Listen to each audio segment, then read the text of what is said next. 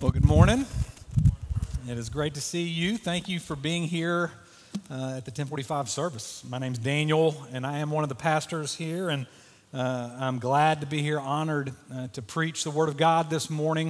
If you didn't know, uh, I was on sabbatical for the past four months. This is my first sermon coming back from sabbatical, so uh, a little rust has to be knocked off the preaching muscles. So uh, here we go. I'm excited to be here. I am extremely grateful to be one of your pastors. Uh, we sent out a video this past week. If you get our weekly emails with me sharing a little bit about uh, our sabbatical, and if you are a member of our church, hopefully you received a letter as well uh, going into some detail about sabbatical.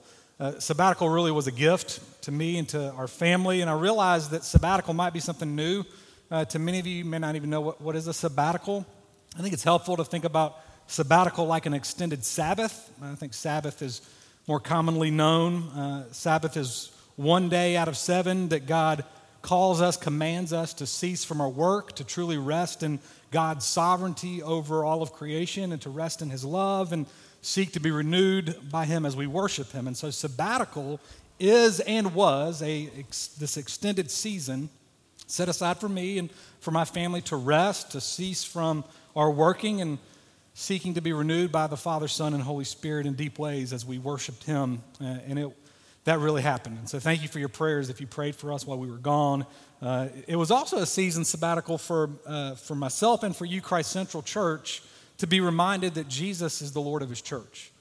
Uh, he is the one who's promised to build His church, and that Christ Central exists and lives apart from me or from Pastor Timothy or Pastor Evan or any other pastors or staff that will ever lead and serve in this church. Uh, he is the one uh, who is building his church, and all who are called into vocational ministry merely point to King Jesus.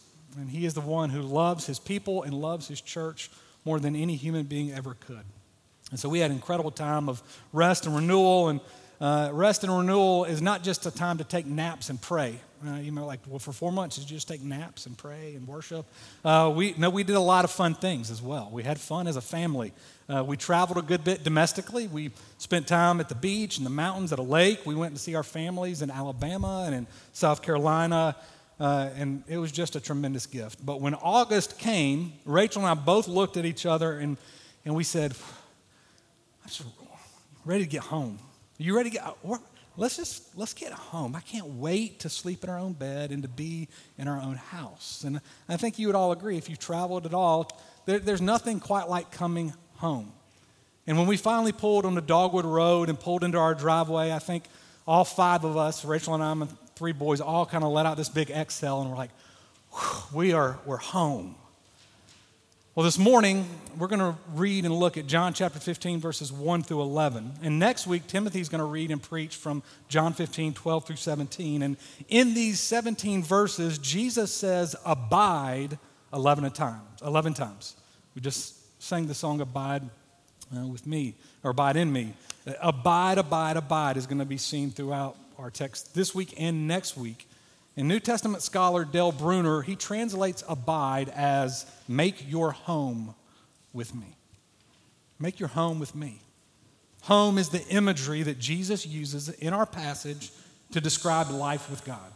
And so, if you're able, I'm going to ask you to stand and we're going to look at John chapter 15, verses 1 through 11. This is God's word to us this morning. Jesus says, I am the true vine, and my Father is the vine dresser. Every branch in me that does not bear fruit, he takes away, and every branch that does bear fruit, he prunes, that it may bear more fruit. Already you are clean because of the word that I have spoken to you. Abide in me, and I in you. As the branch cannot bear fruit by itself unless it abides in the vine, neither can you unless you abide in me. I am the vine, you are the branches. Whoever abides in me, and I in him, he it is that bears much fruit. From apart from me, you can do nothing. If anyone does not abide in me, he is thrown away like a branch and withers. And the branches are gathered, thrown into the fire, and burned. If you abide in me and my words abide in you, ask whatever you wish, and it will be done for you. By this my Father is glorified, that you bear much fruit, and so prove to be my disciples. As the Father has loved me, so have I loved you. Abide in my love. If you keep my commandments, you will abide in my love, just as I have kept my Father's commandments and abide in his love. These things I have spoken to you, that my joy may be in you, and that your joy may be full. Isaiah tells us the grass withers and the flowers fade, but God's word endures forever. Amen? Can y'all hear me? Am I on? Okay, just making sure. Let's pray. Lord God, life is up and down. The winds blow and many things pass away, but your word remains and endures forever. And it is through your word that you invite us this morning to know you, to experience life with you, to find our home with you. And so I pray that you would speak. Holy Spirit, would you speak to our ears? Or would our hearts be softened so that we might respond? And, and would we leave here abiding in you and you with us? Our home being in you, Jesus.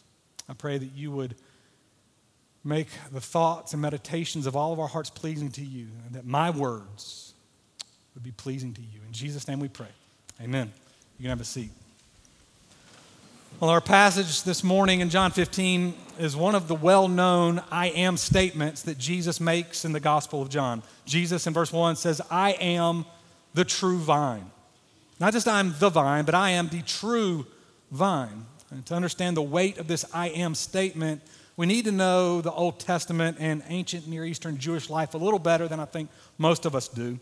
And so let me try to give a little bit of understanding of the context by which Jesus is saying, I am the true vine. See, in the Old Testament, the vine, it is the common symbol uh, referring to Israel as the covenant people of God.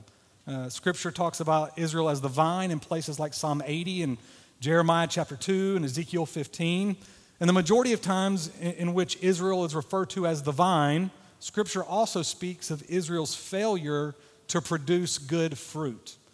And so, this imagery, it gives us insight into the type of relationship that God intended for Israel. That they were to be the vine who produced good fruit. They were to be the people of God by which the life of God would come to the world. But if you read the Old Testament, you see that Israel failed over and over and over. They didn't always produce the life of God for the sake of the world. They would disobey God, they would trust other gods, and it resulted in curses being brought to the world rather than the blessing and the life of God. So, this imagery of being the vine, it's, it was so prominent that when Jesus was speaking these words in the first century, inside the Jewish temple, at the very center was a curtain. And over the curtain was an extremely large vine made of gold. And it was a reminder to Israel that they were the vine of the planting of God. This large gold vine on the curtain hung in the heart of the temple, reminding the people of God they were to bring the life of God to bear on earth. And Jesus speaks into this context. And he says, I am the true vine. I am central. I am the one who brings the life of God to the world. Or as one commentator translated it, I am the real heart of the matter. The main thrust of my sermon this morning is that whatever you hold as the center of your life is the very thing that provides the interior dwelling of your heart and your soul whatever is central to your life, whatever is the real heart of the matter for you, this is where your heart and soul looks for love, peace, joy, meaning, and the list could go on. And Jesus is saying the heart of the matter, the central thing to all of life, is that you abide with me, that you make your home with me. The place your heart and soul finds its true home is in deep relationship with Jesus Christ. So I want to look at this invitation to abide in Jesus through this image of home. And we're going to do this by asking two questions What makes a home so special? And secondly, how do we make a place home? So let's look first. What makes a home so special? Jesus says in verse 9, Abide in my love. Make your home in my love. The first thing that I will say that makes a home special is that it is a place of security because it's a place of, of love. It's a place of security because it's a place of love. When I was getting married to Rachel, one of my greatest fears about marriage is how my sin would impact and affect her. I just knew there's no hiding. Once we're married, there's no hiding and pretending anymore. It's going to come out. But what was a great fear is now one of the greatest things about marriage. Because in marriage, you're called to love despite the, the person sinning against you. And so I'm safe to be myself with Rachel because I know she's going to love me no matter what. And so, spouses, parents, siblings, not perfectly, and I know not always, are not, they're not always the safest people to be your safe, safe, yourself with. But I think more often than not, we know that at home, we can be ourselves. Despite our bad moods, despite our hurtful actions, despite our sinfulness, we will be loved. Uh, at our rehearsal dinner, one of the best toasts that was given, our rehearsal dinner was coming up on nine years ago now, it came from Rachel's grand, uh, grandfather, Grandpa Gary. It was a very simple toast. Uh, he got up and he, he said a few things about us and he said a, a few things about Rachel. And then it was like everybody at the rehearsal dinner went away and he honed in on his granddaughter, Rachel. And he just said, Rachel, I love you. And then he said, honey, your grandma and I will always love you. And then he just sat down. And I swear to goodness, there wasn't a soul at that rehearsal dinner that didn't want to go crawl up in Grandpa Gary's lap. We all just went, please say that to me, Grandpa Gary. right? I love you. Every single one of us has a longing to be loved. And when we experience love, we're secured. We're free to be ourselves. And the unconditional love of Jesus, it gives us security. The safest place to be ourselves, the safest place to be honest about our struggles and our sins and our frustrations is with Jesus. Because by faith in Christ, we are united to Him like a branch unto a vine. And when the Father looks at us, He doesn't see our sinfulness and our mistakes and our struggles and our doubts and our questions. He sees Jesus. And He says, No matter what, no matter the ups and downs, no matter what happens, I will always love you. The second thing I'll say about what makes a home so special is that a home is a place of security. Uh, at home, you can lock your doors. You feel protected, you feel safe, protected from the elements on the outside, right? protected from outsiders, dangers, and harms. I didn't read verse 16 of John 15, but in verse 16, Jesus says, You did not choose me, but I chose you.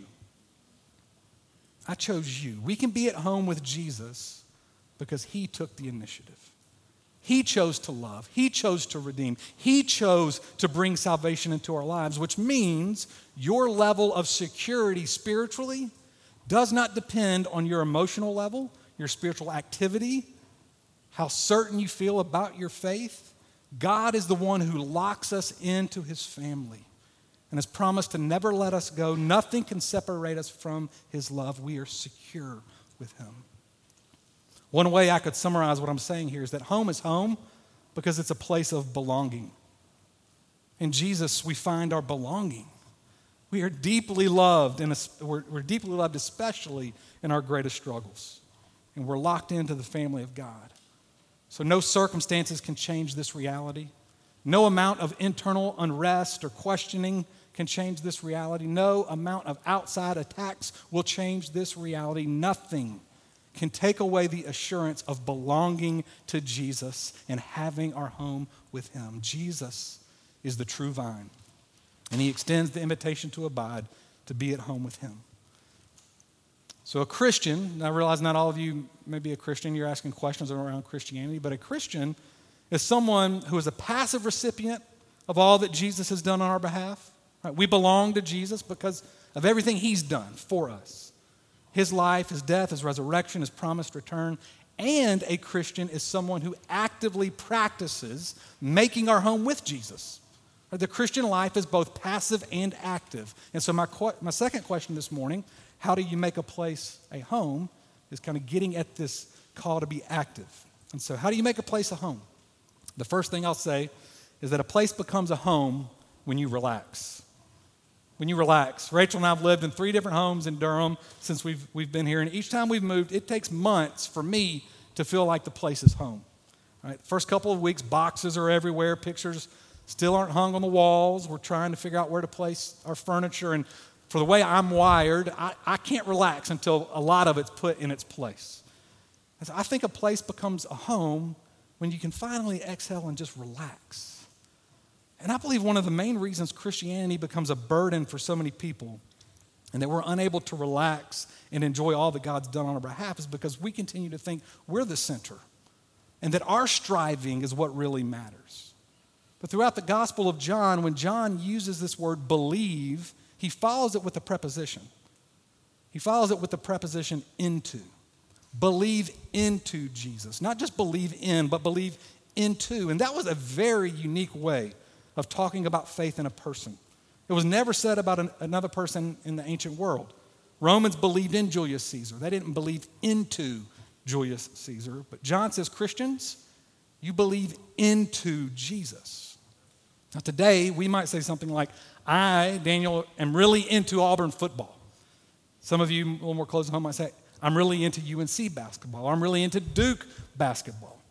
And that means more than just you like UNC or you like Duke basketball. To be into it means you love it.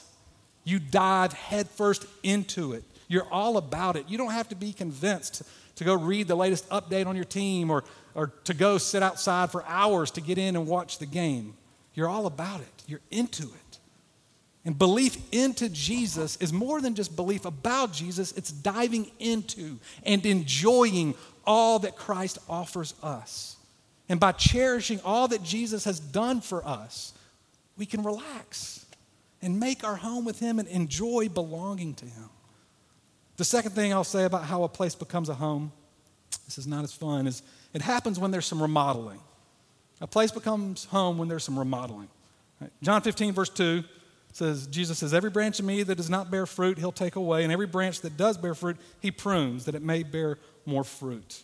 And then in verse 6, Jesus says, Anyone that does not abide in me, he's thrown away and withers and thrown into the fire and burned. Jesus is saying here that there are people who think they are connected to the vine, people who think they belong to Jesus, but they're dead. There is no fruit. There is no life of God bursting forth. There is no fruit of the Spirit love and joy and peace, patience, kindness, goodness, gentleness, and self control. That there will be people who say they belong to Jesus but are really dead. And on the other hand, Jesus says, those who bear fruit, those who have the life of Jesus bursting forth, God's going to prune. God is going to cut back for the purpose of bringing more of Jesus' life through you. So if you belong to Jesus, God's going to do some remodeling, which means He's going to knock down walls in your heart, He's going to tear back some cabinetry, and it hurts. And it's painful. But the purpose is to make the home more beautiful. 19th century Scottish author, poet, minister George MacDonald used this imagery to talk about life with God. And listen, he put it so well. He says, Imagine yourself as a living house.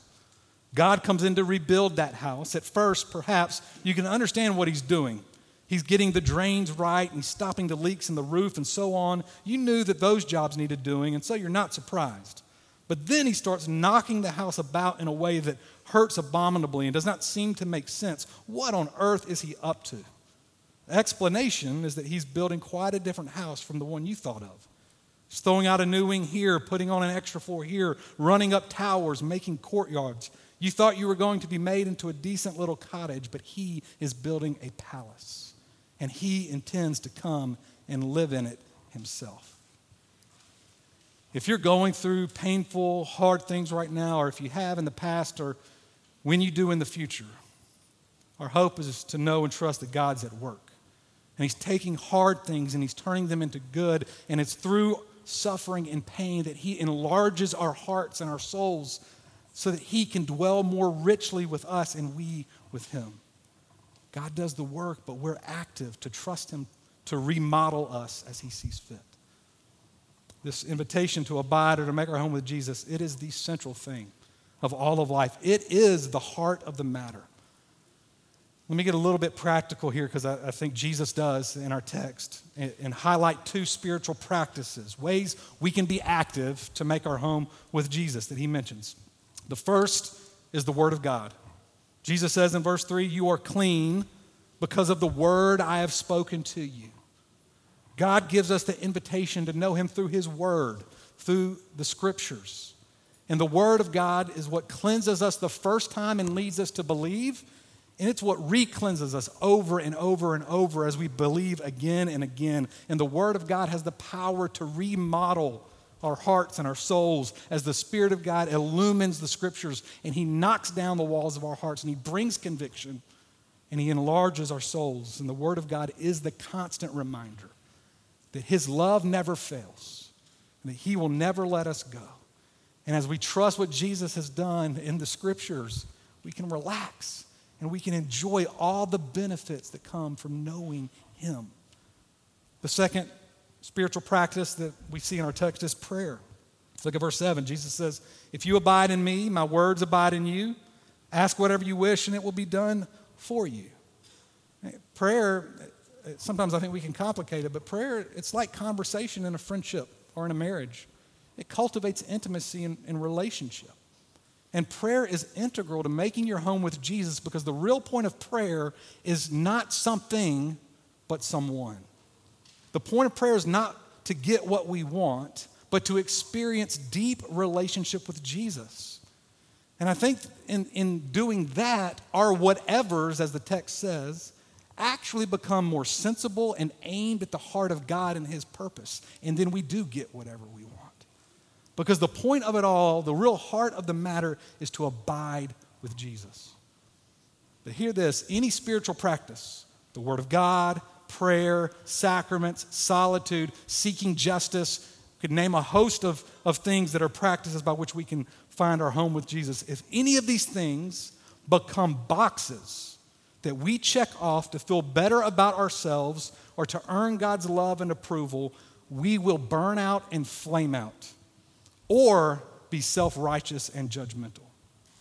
Because if we approach God this way, the central thing in our lives is not making our home with Jesus, but rather a veiled spirituality centered upon the self. Life with God, knowing God, must be the end of all of our spiritual practices.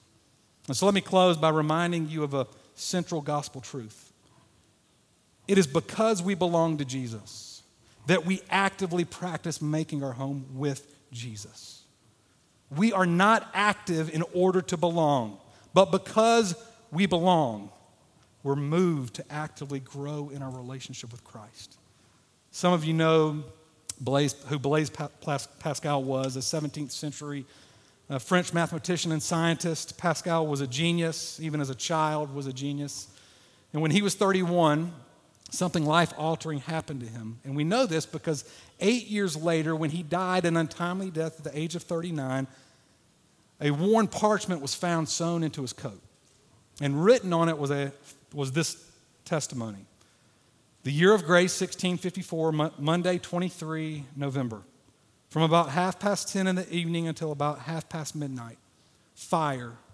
God of Abraham, God of Isaac, God of Jacob, not of philosophers and scholars, certainty, certainty, heartfelt joy, peace, God of Jesus Christ, my God and your God, the world forgotten and everything except God, joy, joy, joy, tears of joy, the fountain of living waters, Jesus Christ, Jesus Christ, never let me be cut off from him.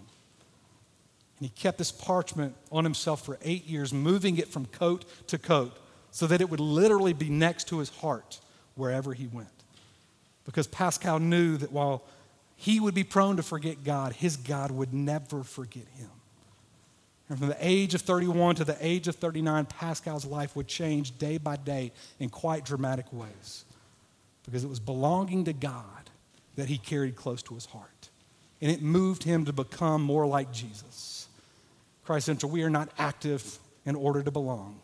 In Jesus, we belong, and therefore we are active to abide and make our home with Him. He is the true vine, He is the center of all things, the heart of the matter. And when we receive this invitation, we find that our hearts and our souls have found its true home in Him. Let's pray. Lord God, I ask that you would help us, Lord, to experience, to experience life with you, abiding in you, a home with you, God, following you, relationship with you. It's not all doctrine, it's not just head knowledge, it's experience.